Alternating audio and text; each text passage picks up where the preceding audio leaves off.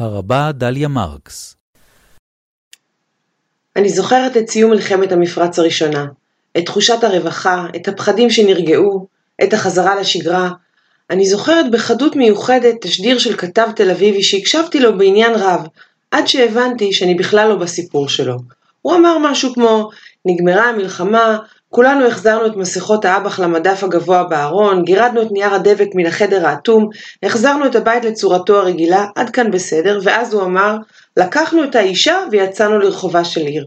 אה, תמהתי, ואיפה הייתה שם האישה קודם? האם היא לא חלק מההתרחשות? האם היא איננה חלק מהסיפור? נזכרתי בתשדיר הזה כשקראתי שוב את הפרק הדרמטי, המכונן ורב העוצמה שלפנינו, את שמות י"ט, את מעמד, מעמד הר סיני, וברשותכם אני רוצה להתמקד בעניין מאוד ספציפי, שאולי ייראה לחלק מכם שולי. בראשית הפרק אנחנו רואים קריאה למשה לעם, אתם ראיתם את אשר עשיתי למצרים, ואשא אתכם על כנפי נשרים, ואביא אתכם אליי. ואז באה ההוראה להכנות למעמד המיוחד. ויאמר אדוני אל משה, לך אל העם, וקידשתם היום ומחר, וכיבסו סמלותם, והיו נכונים ליום השלישי, כי ביום השלישי ירד אדוני לעיני כל העם על הר סיני. והעם אכן עושים כן. ואז אומר משה אל העם, היו נכונים לשלושת ימים, אל תיגשו אל אישה. רגע, אל מי דיברו קודם? האם כשדיברו אל העם, דיברו רק אל הגברים? האם הנשים אינן נכללות בעם?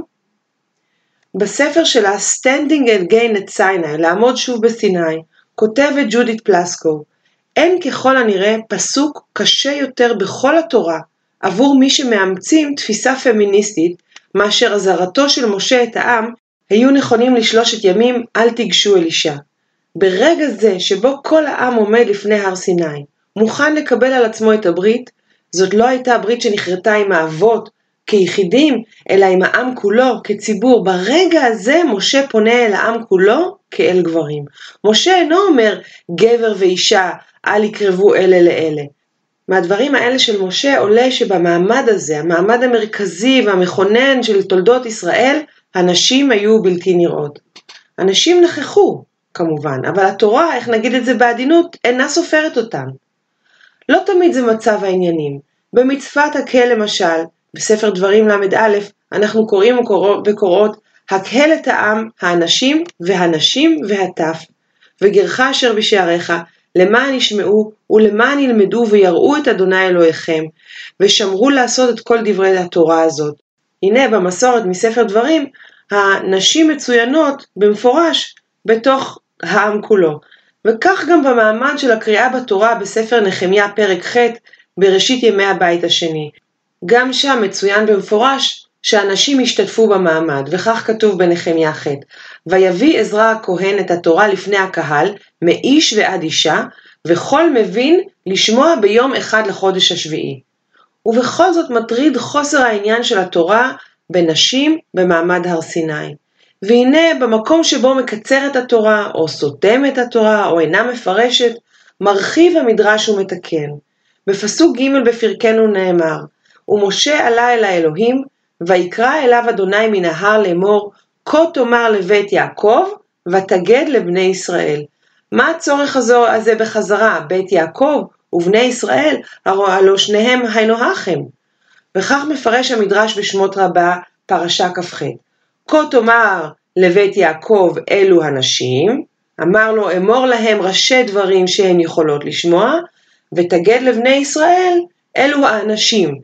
אמר, אמר לו אמור להם דקדוקי דברים שהם יכולים לשמוע. טוב, אולי זאת לא מסורת מחמיאה במיוחד, כי אומרים לאנשים רק את ראשי הדברים, את עיקרי הדברים שהם יכול, יכולות להבין, ואילו לגברים אומרים את הדברים בפרטי פרטים, ובכל זאת אנחנו רואים שהדרשן ראה צורך להכליל את הנשים בין נמעני התורה הגדולה. ובהמשך הפסקה מסבירים מדוע הפנייה לנשים באה לפני הפנייה לגברים. וכך ממשיך המדרש. דבר אחר, למה לנשים תחילה? שהן מזדרזות במצוות. דבר אחר, כדי שיהיו מנהיגות את בניהן לתורה. ידידתי, דוקטור חנה פנחסי, הוטרדה אף היא מחוסר העניין בנשים במעמד המכונן הזה של הר סיני, שהטריד כל כך את ג'ודית פלסקו, והיא מציינת מדרש נוסף שיכול להאיר אור על העניין. רבי אליעזר אומר, מניין שראתה שפחה בישראל מה שלא ראה גדול שבנביאים. תלמוד לומר, וירא העם. מה ראו? כבוד גדול ראו. וזה מתוך מחילתא דרשב"י פרשה כ'. המדרש הזה שמצטט את פנחסי, כשהיא דנה בהיעלמותן של הנשים, היעלמות באלף, ממעמד, ממעמד הר סיני, הוא בבחינת תיקון גדול. כי כאן לא רק הנשים נוכחות בנס, ולא רק הנשים נספרות בבניין העם, אלא אפילו השפחות, נשים ממעמד חברתי, כלכלי, נמוך יותר, גם הן נכללות במונח הרחב העם.